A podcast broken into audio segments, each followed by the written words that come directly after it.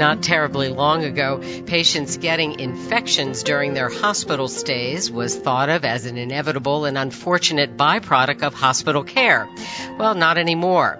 By the same token, the scramble, confusion, rush circumstances that often surround someone's care at the end of life, usually in the hospital, has until recently also been thought of as an inevitable and unfortunate byproduct of our healthcare system, turning death into a tragic, costly, and draining experience.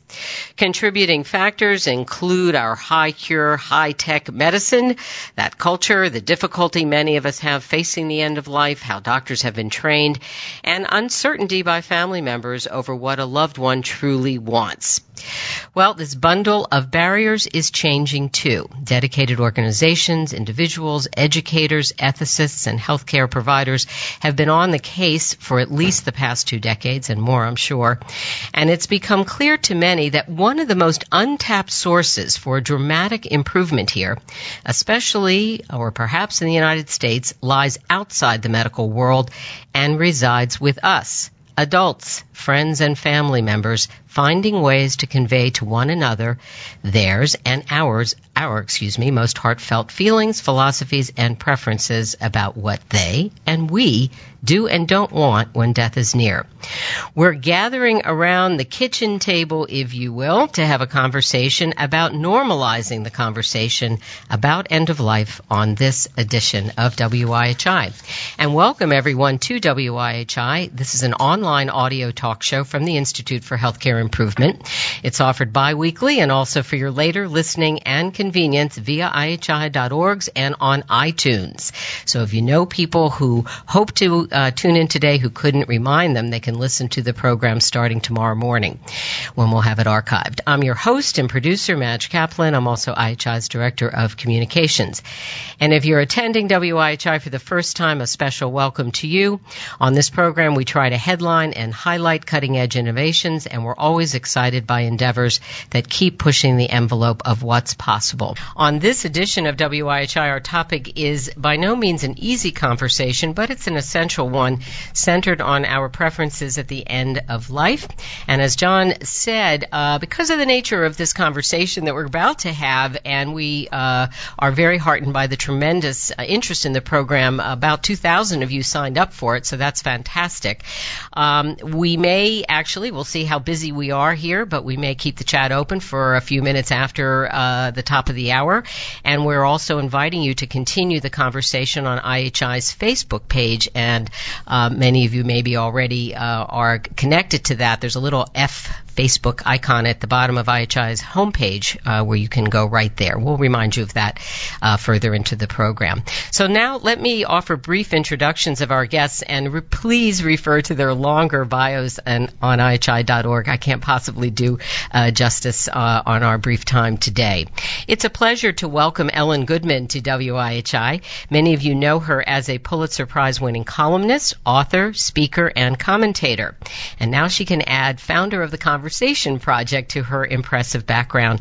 And she's going to tell you more about this initiative in just a minute. Welcome, Ellen. Thank you.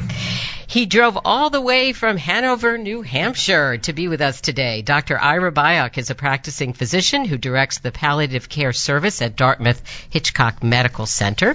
He is a professor at Dartmouth Medical School and holds the Dorothy and John J. Byrne Jr. Distinguished Chair of Palliative Medicine. Dr. Byock has been involved in hospice and palliative care since 1978. He's the author of numerous books, articles, etc. There's an interesting website that sort of puts it all together, and that's a fact that's going to be most evident in just a moment. Welcome to Cambridge and WIHI Ira. Thanks, Madge. Okay. So no one says you can't join a kitchen table conversation by phone, and that's where we find Dr. Bernard Hammes. He goes by Bud Hammes and is the Director of Medical Humanities and Respecting Choices for Gundersen Health System, headquartered in La Crosse, Wisconsin. Bud holds several academic positions, and he also serves as the chair of the National POLST Paradigm Task Force. Welcome to WIHI, Bud. Thank you very much. It's good to be here. Terrific. And then there's Martha Hayward. She joined the Institute for Healthcare Improvement in March 2011 as the lead for public and patient engagement. The focus of her work at IHI is to bring patients and families into the design of our work to focus improvement on patient needs. Martha is a cancer survivor and a founding board member of the nonprofit Women's Health Exchange. She also served on the Patient and Family Advisory Council of Dana Farber Cancer Institute in Boston. Welcome back to WIHI should say. Thanks, Madge. All right, here we go. This is WIHI. Almost a thousand of you with us today. That's fantastic. A big welcome to our guests and to all of you. And if you're wondering where did you land, you're tuned into a program that's going to be talking about how to have conversations with those who are near and dear about their and our preferences at the end of life. So one of the first things I like to do is just establish some very quick thoughts, almost headlines. Uh, I've periodically called these tweets, but I'm not limiting it necessarily to 140 characters or less. But they're just short uh, comments, and then I'm going to come back to each of you. So most of you, or most of the people I suspect joining uh, WIHI today, are actively working on changing the status quo or wanting to surrounding death and dying.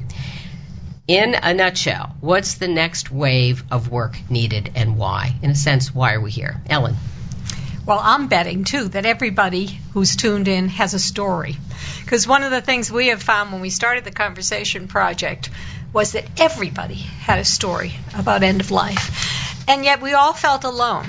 And there are some real parallels to other medical health experiences that we've had. For example, a generation ago, everybody most people gave birth with their legs in stirrups, you know, tied up. And, and then, uh, how did that change? And that changed not because the medical establishment said to fathers, oh, please come in with your video camera and let's have the baby in the bathwater and have a doula here. It changed really because women insisted on change. And we believe um, and we've it's at the heart of the conversation project that something that we all know should change which is the way people die and that they're not dying according to their wishes that is only going to change when change comes from outside the medical world and is brought in to change it. We spent 20 odd years trying to change it from the inside out and it hasn't really been successful. So what we have to do is change the culture and change the norm from not talking about what we want at end of life to talking about it with the people who are nearest to us. Okay, thanks so much, Ellen Goodman. Ira, I'll go over to you. Uh, you've been at this a long time. Just in a nutshell, because we'll come back to find out more about each of your kind of areas and special sauces. What's the headline here? What, what's new? We, we got you into this, and you've been at it a long time, very quickly. Well, I, I actually think Ellen is exactly right that um, in addition to excellent medical care, we have to say very, very clearly that the way our loved ones ones are cared for through the end of life is not only medical, it's frankly personal. And the, this culture is so death defying that we've never seen it in our best interests to, to be cared for well or for our loved ones to be cared for well uh, during this last phase of life. We, we have to take it back. I, off, I also use the analogy of the birthing movement. You know, uh, in the 1960s, it was unheard of for fathers to be in a, in a birthing uh, room or in a delivery room. Now we worry if they're not. Um, and in fact, men and women, frankly, took back, on my generation, the boomer generation, took back um, uh, pregnancy and childbirth. We said our loved ones demand, must have expert medical attention, but the need for expert medical care does not define this uh, experience as an as a medical experience. It's a personal experience. Now that we baby boomers have cared for our many of our parents and in-laws and loved ones, and we know it hasn't gone well. Even those of us who are doctors and nurses have found it's really difficult to do this well we now are beginning to realize. I, I sense that there is this this um, touch point, maybe maybe a, a, tipping point of cultural maturation, where we're beginning to see this is in our best interest, and we really, in a, in a sense, have to take back serious illness, dying, death, and grief, um, making it our own, demanding that that the way care is delivered in, incorporates and, and and at the center is expert medical attention, but also that there's personal attention for how people are are cared for uh, through the end of life as individuals, families, and caregivers. Okay, thank you so much, Ira Byock. Bud Hammes, uh, uh, kind of your quick headline. Uh, we're, we're, we're, more, I guess, uh, stating paragraphs, but that's okay. We'll elaborate in just a minute on everything everyone said. But Bud, what, what's your headline? You've been at this for a while too. Yes, we have. We've really been working for a long time in La Crosse to make sure that we both understand and honor what our patients want, what their families want. This time in a person's life is as, as is certainly a, a very important stage of life. We should respect it as a very stage important stage of life. And the family's memories and experiences during this time go on to influence relationships and emotional health for a long time after the death of a loved one. So I think as a health system, we need to uh, see this not as a medical event, not as a pathophysiological event, but as a human event, which we have a very high stake in as uh, as human beings individually, but also as communities, in how uh, we live our lives out and how we remember lives that have passed. Thank you so much, Bud Hammes out in La Crosse. All right, Martha, um, kind of in a nutshell, um, I know you've been pretty ramped up about all of this, um, and it, uh, and I'm going to ask you more about how it connects with uh, the goals and visions about patient public uh, engagement in just a minute. But kind of in a headline sort of way, uh, where where did we how where have we gotten to now that we're doing this project? Well, as I'm listening to the others speak, and, and particularly what Bud just said, um, the opportunity here uh, that I see is for people to influence the healthcare system. We've too uh, for too long we've looked at the healthcare system and say and said, look what the healthcare system is doing to us. But this is a situation where people entering into the healthcare system um, need to become prepared. They need to become empowered and ready, and then have the health, take what the healthcare system has to offer, which is medical expertise, and use that so that they have a comfort comfortable, um, accepting atmosphere where they're learning and they're collaborating uh, with their doctors. I, I had never you, when when uh, Iris said death defying. It's funny that we that term we use is you know it's death defying, and death in this country is death defying, and it, we don't have the rituals, we don't have the community support, and that's where the change is going to come. And we can bring those, we can bring the the death doulas into the hospital. We can bring our rituals, our comfort, and we can make decisions there that will change not only the lives of the patient, but most profoundly the lives of the survivors. Okay, thank you, Martha Hayward. All right, I'm going to now circle back uh, to uh, Ellen Goodman as we're talking on WIHI about sort of normalizing conversations about and at the end of life, but um, part we're talking about having them long before, uh, perhaps. So uh, um, if you can bear with me, I want to just quote from a recent essay that uh, Ellen penned for the Harvard Business Review in a section in the January issue, a section they call call Audacious Ideas. The title of the article is Die the Way You Want to. And Ellen writes The first place for these hard conversations is not in medical offices with doctors who are often uncomfortable and untrained in initiating them. And it's certainly not in emergency rooms or intensive care units. It's at the kitchen table. There we can talk not only about the treatments we want and don't want, but also about values, hopes, and desires for our last days. We can share our wishes with the people who matter and who may end end up speaking for us. Unquote. Um, now, Ellen, the kitchen table, I was thinking about that. Sounds comfy, and it does sound normal enough. But having conversations there about death and dying can't be a foregone conclusion either. So, this has to be one of the reasons uh, why uh, this whole initiative is uh, kind of ramping up and getting ready to launch what you all dubbed the Conversation Project. So, explain that um, and, and that motif you've got for the kitchen table aside from the embarrassment of having something you've written read back, it's true. I think it still sounds very good. thank you, thank you. Um, well, yeah, the Conversation Project believes that you can have these conversations. Not that they're easy, but one of our goals is to make them easier than they might be otherwise. And one of the things that we have found in listening to people and, to, and in collecting stories, and we're very much oriented towards that listening and hearing stories. One of the things that we've found is there's a kind of conspiracy of silence that has evolved between, say, parents and children. that children may want to have these conversations with their parents, but they think, oh God, they're going to think I'm waiting for them to die. Parents may want to have these conversations with their children, but they may think, oh God, you know, it's going to make my children too uncomfortable.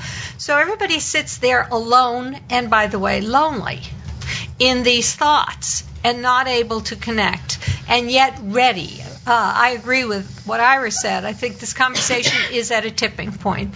There's been a lot written about it recently. People are sharing, and as the baby boom generation, you know, which never had an experience they didn't share, you know, um, I think there is that sense of this being another cultural change movement, and and and that we are ready if we only get some help in initiating those conversations. And that's where we are really. Okay, so just very, very quickly, because uh, people will be hearing more about this when we talk about the conversation project, what makes it a project and what's going to be kind of the look and feel of this, or as, as you're all envisioning it right now?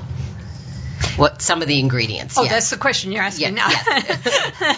just well, some of the components. Uh, we believe it should be story based. We're right now we've just um, been in the process and and have uh, uh, signed on with a, a wonderful agency that's going to help us create a public media campaign because we believe our project says that we want end of life wishes to be expressed and respected. So phase one is the expression, and we believe that the best way to start this is with the public media campaign. And so we are just now creating it and en route to uh, launching that. Okay. And but there will be stories. There will be conversation starters, which we have already begun to collect to help people uh, get over that uh, initial hump.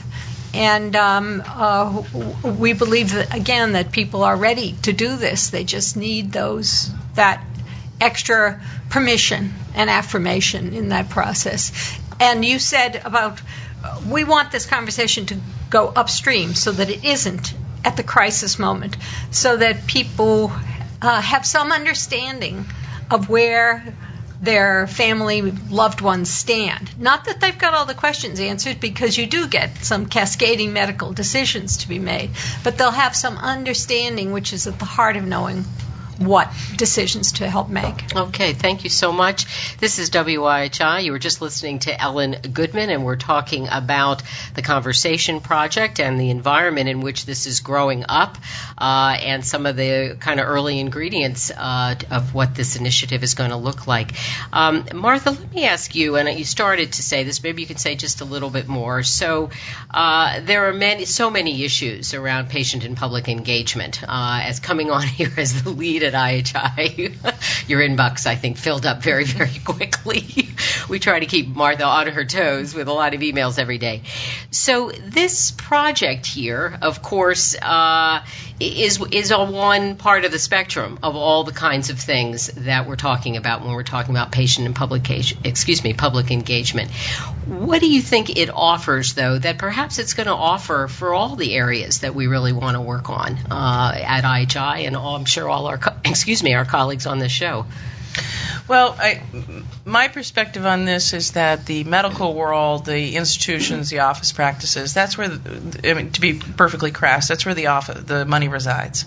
And there has been, I, I in I was speaking with some people once and I said, this has been the most prepared for revolution in the world because hospitals, office practices, doctors, individuals, all kinds of clinical workers have been preparing for the patients to become more engaged. But everyone forgot to tell the patients it was time to get engaged. And who are patients? They're people in the public realm. They're people. And so the Conversation Project gives us an opportunity to work with the entire population because whether our listeners, whether you're men, you're women, you're young, you're old, I can guarantee one thing in your life beyond taxes, and that is death. And so this is a subject that interests everybody. And the Conversation gives, Project gives us the, the opportunity as IHI to reach into the public realm and and test ways to really reach people and alter their behavior, which ultimately I think will alter the relationship and, the, and, and a, a, fairly negative culture that exists predominantly here in the United States between the public and the healthcare system. It's time for us all to be working together, and the healthcare system knows that. I work, you know, through, through my work in IHI, I spend so much time in healthcare systems, and the amount, and when I when I spoke to the money residing, it's there. There are conferences on this. There are there's tremendous focus on preparing for, um, but now's patient time engagement. patient engagement Right, right. and public engagement Right. and now's the time to actually bring those people in and the conversation project is it's deeply meaningful to all of us Okay. Thank you very much. That's Martha Hayward. And again, this is WIHI. Bud Hammes, I'm going to bring you in and then I'll go uh, back to Ira Byock. Excuse me. You and your colleagues in La Crosse and at Gundersen Lutheran in particular, uh, are now legendary with all the work that you've been doing uh, to demonstrate what's possible in terms of focusing a community's attention on end of life issues. And a lot of that has centered around advanced directives. Um, and of course, we can only hope discussions uh, that have surrounded that. What have you, what do you feel you've accomplished, you and your colleagues, and how might a conversation project in the way that it's being talked about here today help those efforts? Maybe push uh, what's been going on in La Crosse and, and nationally, because many people are trying to emulate what goes on there. Uh, how might that be helpful? Oh, thank you. Um, well, let me talk a little bit that we've been working on this in La Crosse as a, a very focused issue for more than 20 years. Uh, our work started around the realization that we were seeing uh, what I think is seen all over the United States, but repeated cases where patients came to our hospital uh, uh, very critically ill, likely not to survive or recover, and neither the families nor the physicians who cared for them had any idea of what the patient's goals of care were. And so they were distressed. They were distressed about making the right decision. Uh, these decisions are obviously very critically, both morally and medically. And I remember a series of three cases where I had three families within a short period of time end our conversation with this phrase, if I only knew. If I only knew what my mother or father wanted, this decision would be easier. Now, the interesting thing about these three cases is that these were patients of ours who had uh, ongoing uh, kind of chronic illness. They were not strangers to us. They were in our health system. We encountered and, and cared for them on a regular basis. But no one in our health system and no one in their families initiated any conversation. So we set out to start uh, to change that, uh, and we've done several things. One is we've designed systems to capture documentation, however that occurs, and we do not force people to do legal documents, although that is often a good idea. But uh, we we train health professionals to facilitate conversations. We've engaged the public um, in kind of social change to understand the value and importance of these conversations with their families. And then we've checked all of this in kind of an IHI fashion to make sure that we were achieving the results that uh, that we wanted to. We now can document that 96% of La Crosse County residents who die have some type of care plan. The care plan's available to the providers who are writing the orders uh, near and at the time of death, and that these are followed 99% of the time. So uh, we've really achieved a, a great change, not just in medical culture, but also in community and social culture. Now, what I see is important here in the conversation project is two things. One is engagement in general, uh, because I think the public needs to be empowered. But I think more importantly, even than that, is that the conversation is a project is focused on the conversation and not on the legal document. It is that discussion and the quality of that discussion among family members that is most critical in all of this working. If someone just signs a legal document with their attorney and never talks about that with their family, or if the quality of discussion about that plan is very superficial, it's not going to make any difference at the time it's most needed. Very important point, and uh, hopefully we can uh, p- pick up on that when we kind of go around again. Um, and in our discussion uh, with everyone uh, who's joined us uh, today, about 1,100 of you. So that's fantastic. Uh, that's Bud Hammes you were just listening to from uh, the. He's director of the Medical Humanities and Respecting Choices for Gundersen Health System in La Crosse. All right, Dr. Ira Byock to my left here. I'm so fortunate that Ira was able to come down from New Hampshire today in Dartmouth Hitchcock.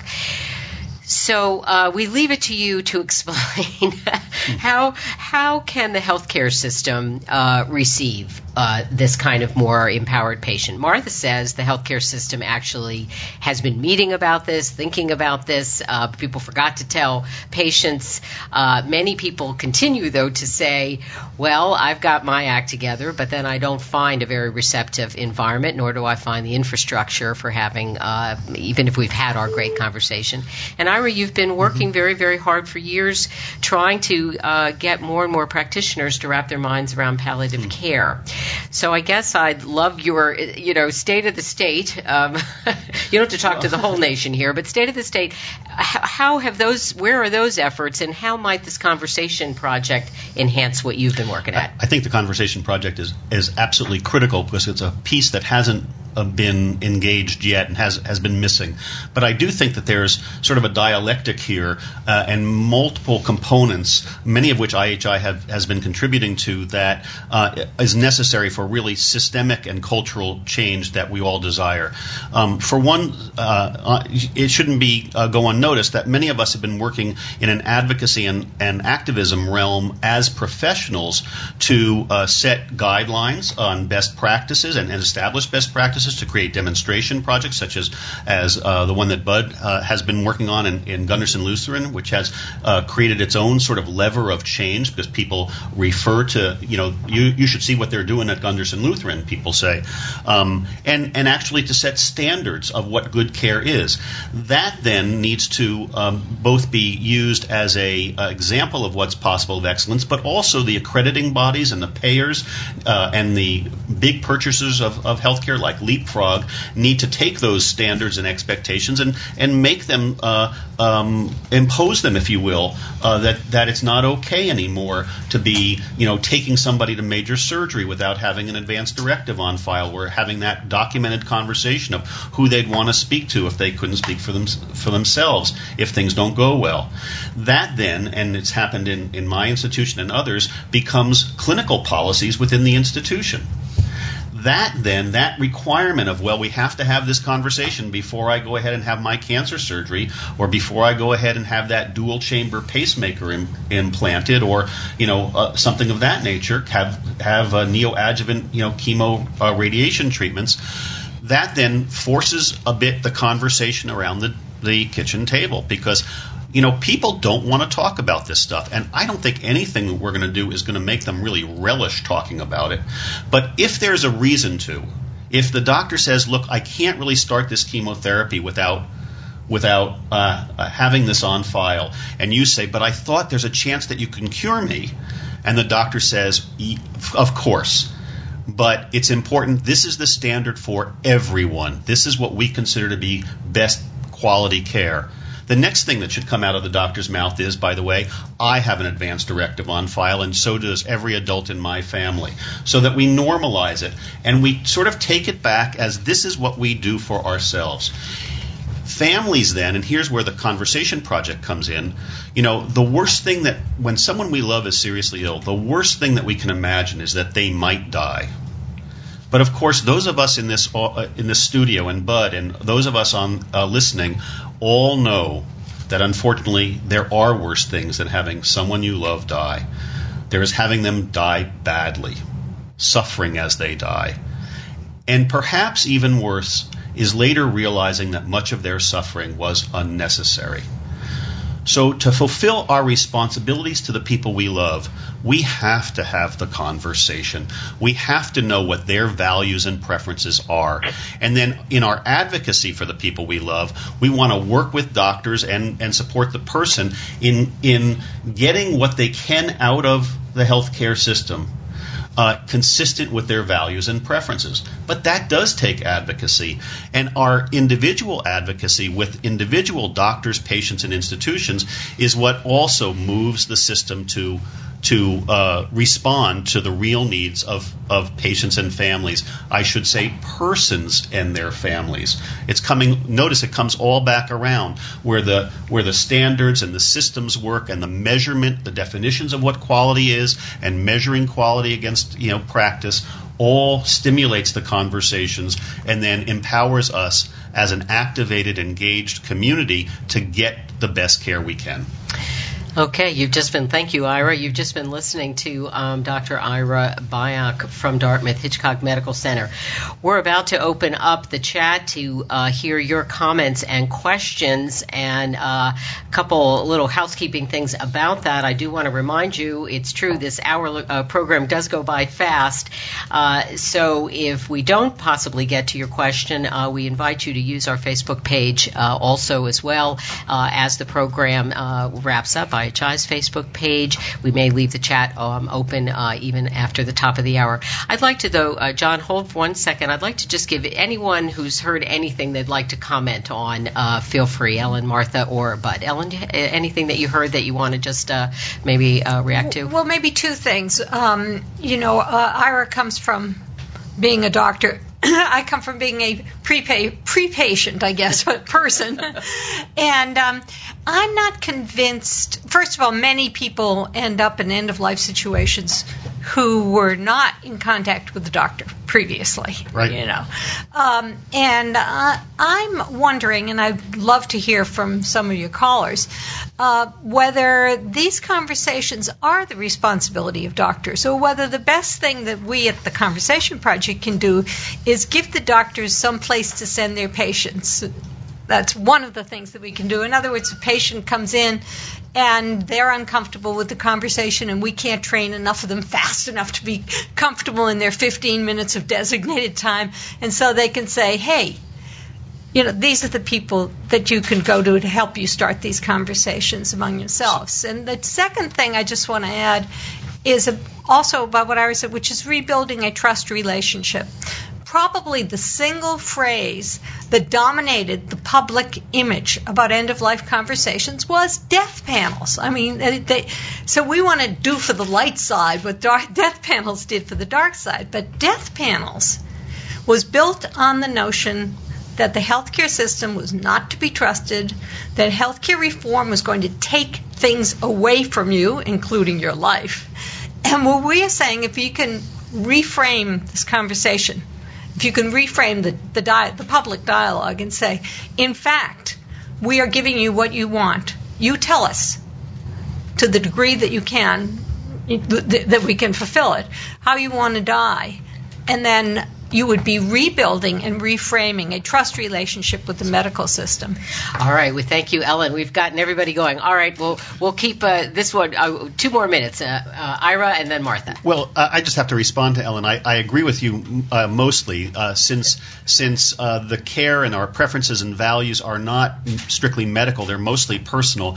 advanced care planning can be done outside of a, a, a interaction with doctor and patient. Certainly, it can be done in faith communities. I think it can be done in senior centers, and there's a whole other um, um, you know network of, of resources through the Older Americans Act, and lots of community services can be brought to bear to support patients and families, and the sorts of work that we're doing with the Conversation Project, and those aids certainly can can happen outside of healthcare. But I, I, I do think that we should expect any physician to be having been trained in medical school to have these conversations. I'm not I cannot accept as a medical educator that we could graduate another generation of doctors who who are uncomfortable and have not been trained to have these conversations. As a citizen uh, and a taxpayer, a voter, I cannot accept that the doctors that we uh, uh, train as a society, license as a society, reimburse as a society, can somehow be untrained and unskilled in these basic uh, uh, tasks. Okay, Martha, thank you, Ira. And uh, let's see, I'm all right. I this somebody's just handed me something that um, I've got. Okay. uh, studio in the raw. Okay, Martha, your your comment. Well, my comment is right in the middle of this, which is that um, these conversations, what we have seen, what I personally have experienced, is that you start a conversation about end of life. We have to be very careful about saying how, uh, knowing how we want to die, because none of us can know that, and so it, it, seems almost impossible and daunting to approach that subject. But if you even open up the subject, the what happens at the kitchen table is that relationships shift and change. People find um, we were at an event the other night, and I was sharing some of my own uh, trepidation about writing down how I would want my death to be. And a woman who was uh, with us, she said, you know, I never thought about it, and as I did, I started to shake. It made me sick to my stomach. And then I wrote down how I would want my death to be, and I felt so peaceful. And that's what we're finding more is that people come to a place where they feel they they imagine it and they become very peaceful. And everybody's uh, decisions may be different. We hear things like, "I want to live no matter what." If I can hear, if I can see, if I can touch or feel my family, I want to live, no matter how many machines it takes. Other people say, I want to, I want to be in a field, I want to be home, I want to smell home cooked food, and these are the kinds of things when you start to talk about. It brings up family imagery, it brings up um, family rituals, it brings up all sorts of things that bring people closer, and that's really the conversation as the conversation project. And Ira's absolutely right because phase two of the conversation project is will these conversations be received? And we can't any longer train anybody in a, in a clinical setting to be anything less than receptive and able to direct. It doesn't mean everybody has to sit down with the next person who comes in their office and have these deep conversations. We need resources, and hopefully, the Conversation Project will be producing and gathering resources that will really make people effective.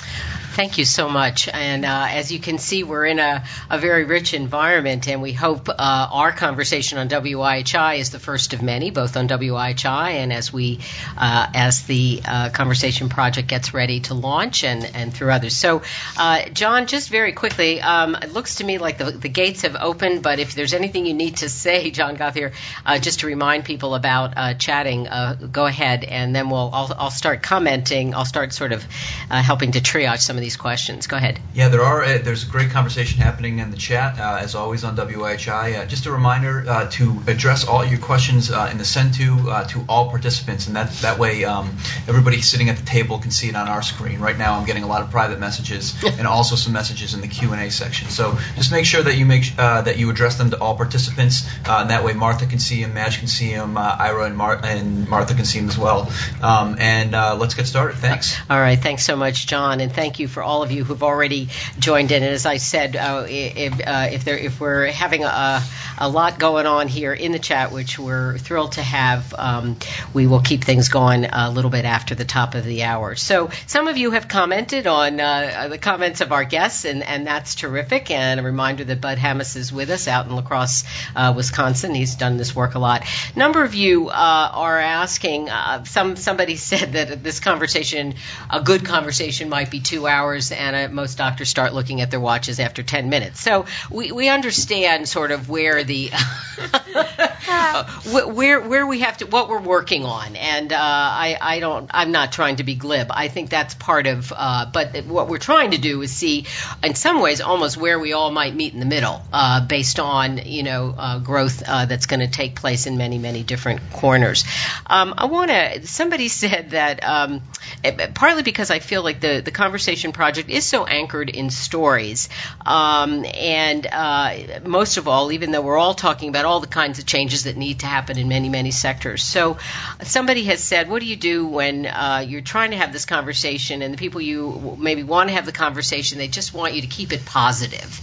Uh, and uh, concerns about that, somebody's wondering about videos and uh, maybe uh, sharing that. I think that's actually one of the ideas. But I wonder if, particularly Martha and Ellen, if you have any examples of. Um, I don't know, even kind of little techniques and things that people are learning already, just based on on on your planning. So um, there's a. Should we ask Bud? Well, I, you know what, uh, Ellen and I had the yeah. privilege of visiting La Crosse, Wisconsin, and the work that they're doing there.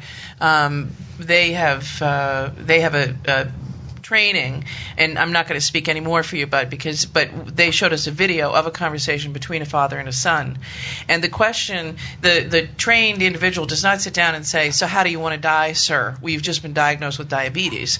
Um, there's a series of questions that happen up until then that really start to air.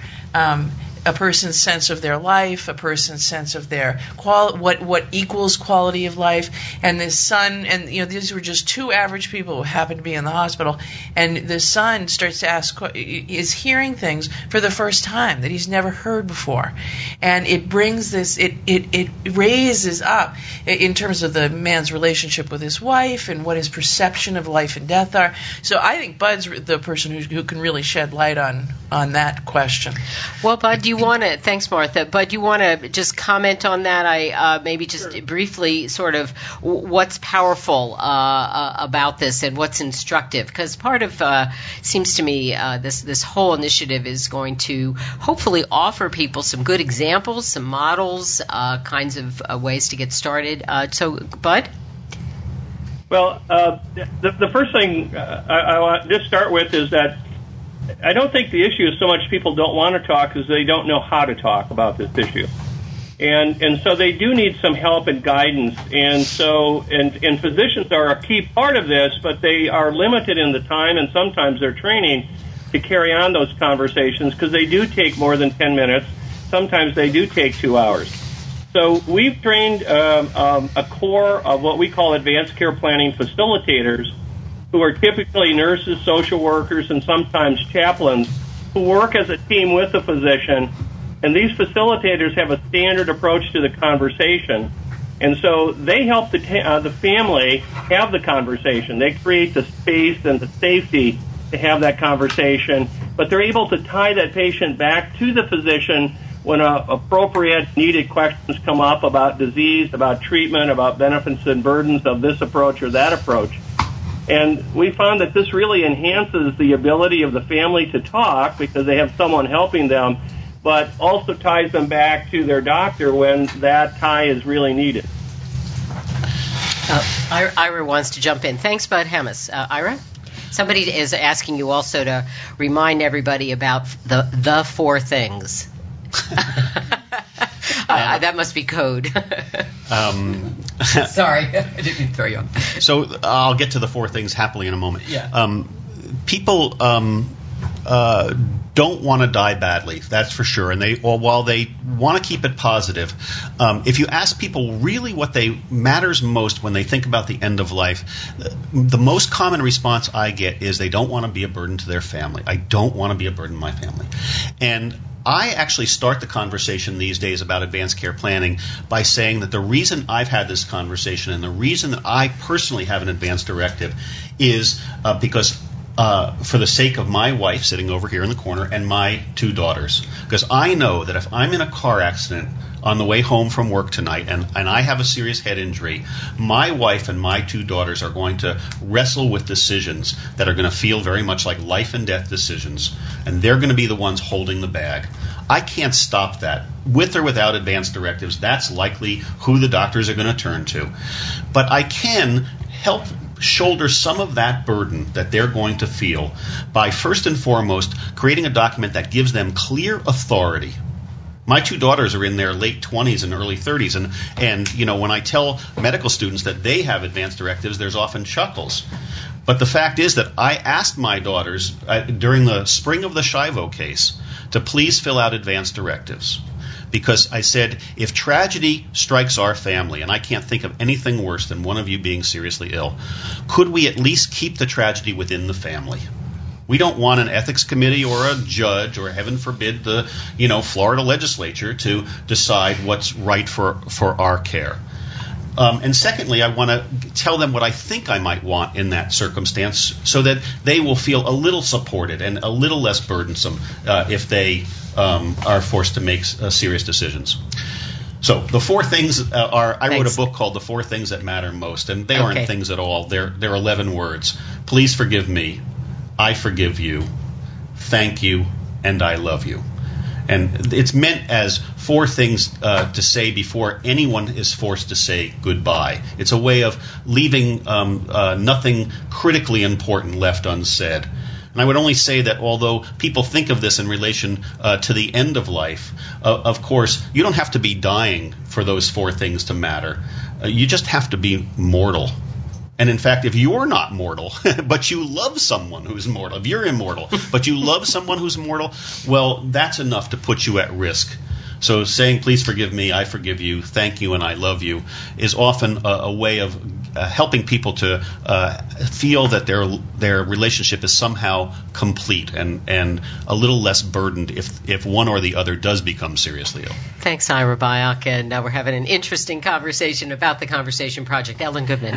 Well, I, I, I, I've thought a lot. We've talked a lot to people of how they started the conversation. One of my favorite stories is from a friend of mine in Maine whose husband is, whose husband, excuse me, her father is a real taciturn Maine stereotype of some sort. And I said, my God, and she was telling me that she had had the conversation with. I said, my God, how did you start? And she said, first I had two stiff drinks. Mm-hmm. so, but in fact, I think one of the cues, one of the things that Iris said, is these conversations are about relationships and take place in relationship. And one of the most powerful uh, entries into the conversation, it seems to me, at least from the child to parent, from the adult child to older parent direction, is calling on your parent and your parent's role for help and saying, you know, I'm going to need help. Mm. If you, if I am in the situation that I have to make decisions for you, help me out. And that is almost the success rate of that kind of approach because you're keeping people in a role in which they, loving people, want to take care of each other. And this is a caregiving. I mean, the Conversation Project is about caregiving at its at its soul. Thanks, uh, Ellen. And uh, I agree. And I, I think uh, by referring to something as the Conversation Project or having the conversation, uh, I don't think anyone uh, would disagree that this is about often several conversations. Uh, and so many of you have, have made that point. somebody said, Carol Wise said, I assured everyone I was well at the time, and that was very reassuring. So, in other words, we're not having this conversation because I am about to tell you of some serious illness. Um, and uh, I, there's a, a, lot of comments about sort of tools and resources that are out there, and there's no question um, that this project I think wouldn't be possible without an awful lot of things that people have been working on as resources uh, for families, for practitioners, um, et cetera. And because I think a, a, number of you are on the program from the health professional community, uh, you very much want a role. I don't blame blame anybody for you know wanting a role here. So I think uh, th- I guess I wanted to go back to a point though uh, that uh, somebody made here, which is that who who really can be helpful uh, in this conversation and sort of reinforcing people are asking both in the community and also in the medical world whether we've put too much pressure in a sense on doctors themselves um, and uh, who else do we need uh, who who else might we maybe have relationships with, in fact, that we want to have these conversations with, that can be part of it with families. Martha looks like she wants to say something, and then Ira.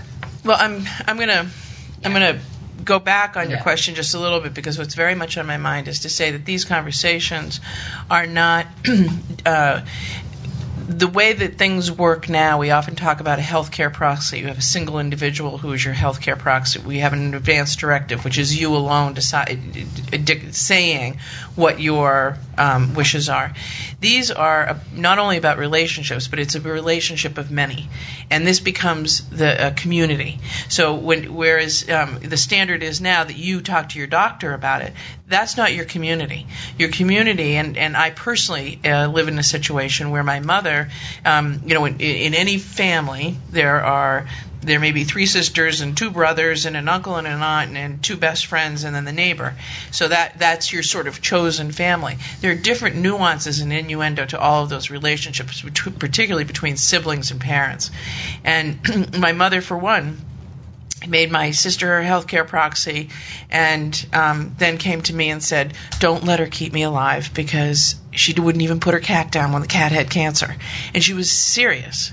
Um, but didn't tell my sister that. So having these conversations are a way of bringing the nuanced minds and the nuanced kinds of love and relationship that you have in your life to the same place that serves who you are. So that those relationship, I think, because death um, is so death defying um, in in our culture it's very divisive and the last thing any of us really want in life is for our uh, legacy to be that we've broken relationships between people who loved us, the people who had the one the one thing in common was us, and that those relationships could have been broken. And I think the calming thing that we tend to see as people have these conversations, they don't have them just with their mother or their sister or their spouse. They have them with a group of people and there's this sense of support. And you know our culture we do so much work here at IHI in in uh, various countries. And our culture is is is not unique to this but there's so many other cultures who who death I, I, I really don't like the words end of life because when does that begin? Really immediately after birth right? Um, and I this sense that death is part of life and that it yeah. that it contributes to a well lived life Thanks, uh, Martha Hayward. Many of you are talking about the role of social workers, uh, spiritual uh, people who can give counsel, uh, chaplains, and the like. Uh, rabbis. Uh, we're also talking about, in some ways, really building on, as Martha's saying, who who you decide is is your family, and that and, and can of course mean many different individuals. Ira, did you want to say something? And but well, no, by I, by the way, but we haven't forgotten about you. I, I, think all of this is is on point. I, I, do. I would include faith communities in that. Um, I think if you want to be patient and truly person centered, um, it's true. And I, I actually do think we have to keep our expectations very high, higher than they've been about healthcare systems, doctors, nurses, social workers within healthcare systems. This is part of a um, of a complete data set on any individual patient. We we know their allergies. You know, we uh, know what medications they're taking. We need to know uh, at least, at very least, who they would want to speak for them if they were unable to speak for themselves. That not having that on a chart uh, feels to me that we haven't completed the basic data set, and and that then provides a again a reason that they have to have that conversation. But the conversation I think is well had in faith communities, in senior centers with uh, um, uh, case managers who may be based outside of healthcare and geriatric case managers nowadays. Um, it can happen in neighborhoods. It can happen in any number of, of different ways, uh, but it has to happen and then get communicated with the doctor, perhaps reviewed with one's doctor, and, and kept on file. So, you know, it's many, as usual, the, the answer is many uh, different things have to come together.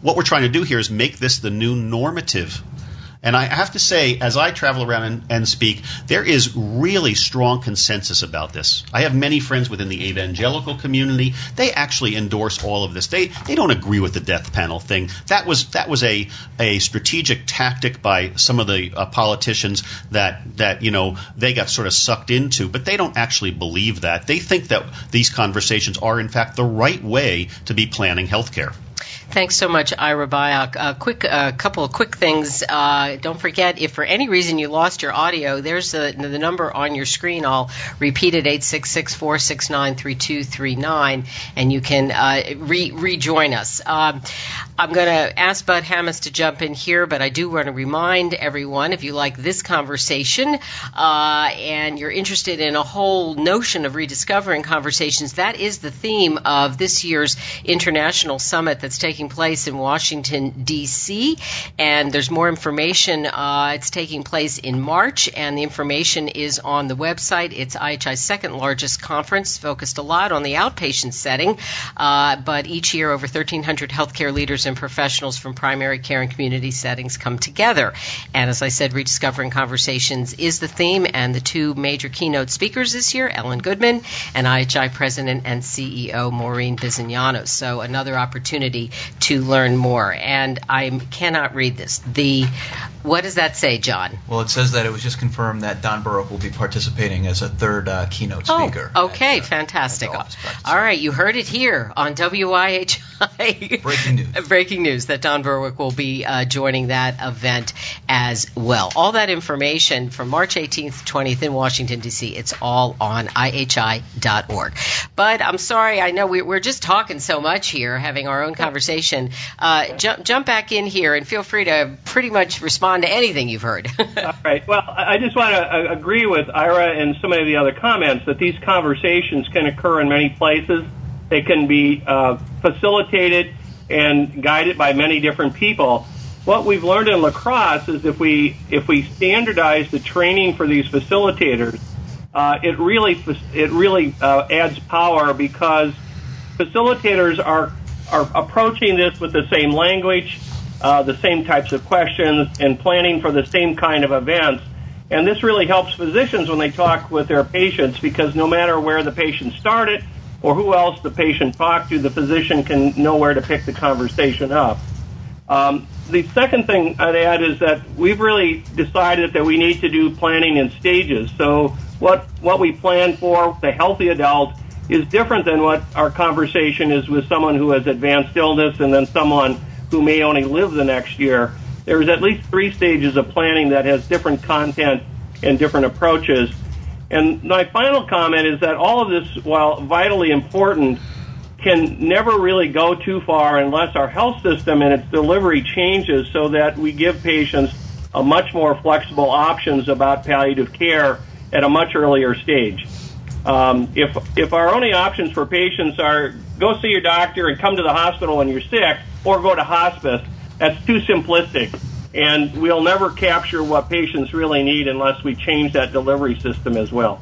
Thanks so much, uh, Bud. Hammes out in La Crosse, and perhaps that what you've just said, Bud, maybe that's one of the issues behind. There's been a, just another study that came out that is suggesting that people may be turning to hospice uh, uh, later uh, than they have been, uh, not taking advantage of what hospice has to offer, and so there may be a whole set of things here which uh, sometimes become very sort of frightening. things like, do you want to cross over to this side or not? And we're talking about maybe having something happen, uh, normalizing on a continuum. There's been a question here about tools, and I know many people have chatted in tools that exist uh, from many different uh, uh organizations and uh, both in and out of the healthcare system.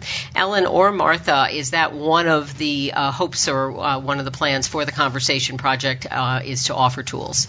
Yeah, I mean, tools may be scripts or tools maybe. Yeah. Um, one of the things that's helpful to people when they want to have a conversation is that they see something. They see a story. They, you know, so some there, there may be a whole variety of there are a whole variety of uh, aids and tools. Um, uh, uh, we probably will not be creating our own variation on the theme of POLST or MOLST, uh, but that we will be concentrating on how you have the how you open up uh, and make these conversations easier for people. Okay.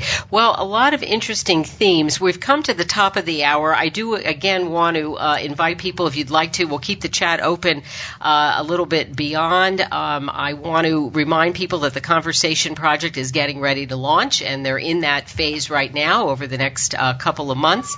Uh, there's a placeholder website, www.theconversationproject.org. It's it's a lot. Watch this space, I think.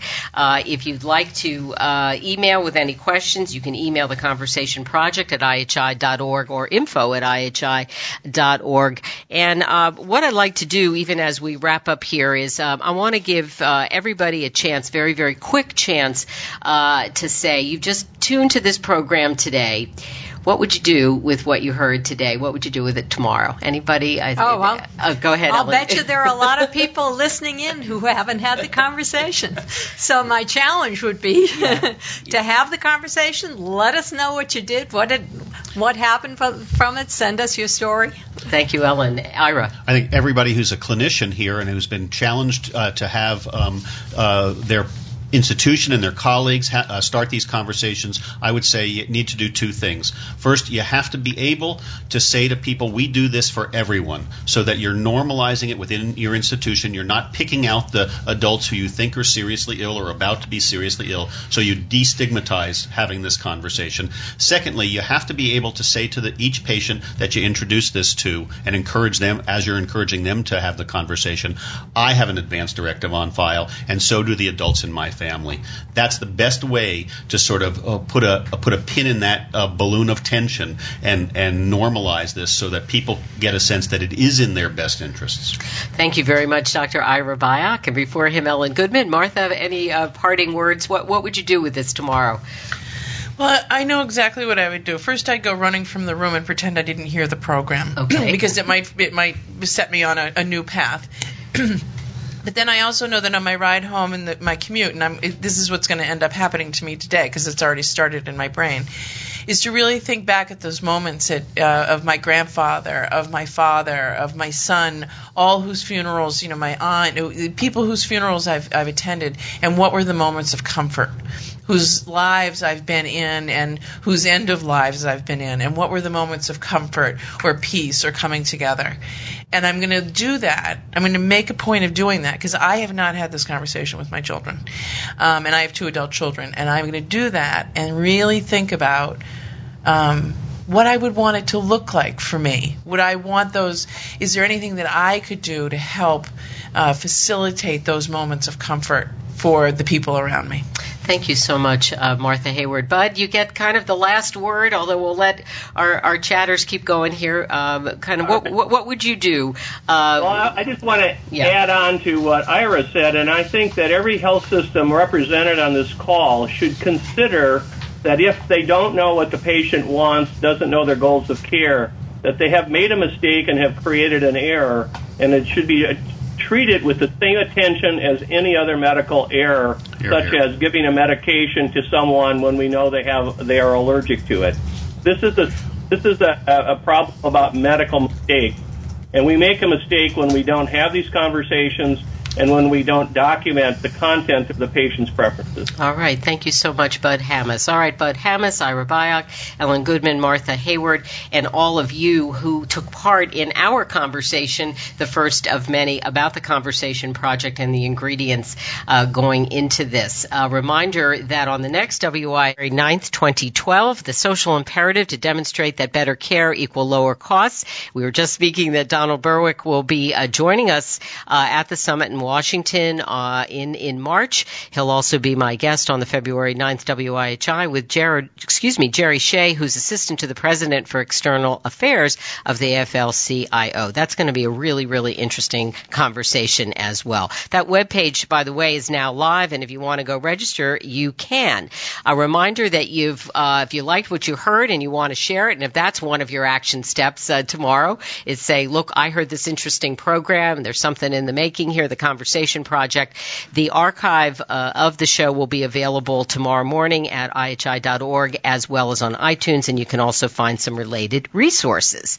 So, the people who help make WIHI possible, in addition to all of you and my guests today, are Mike Sweeney, Jesse McCall, Alan Ollison, Vicki Minden, John Gothier, Jane Rossner, Val Weber, and Matt Morrison, our Northeastern Co-op, Rachel Yates. We have some nice music that opens and closes the program. Original arrangements by Aaron Flanders on guitar and Miguel Sapasoa on piano.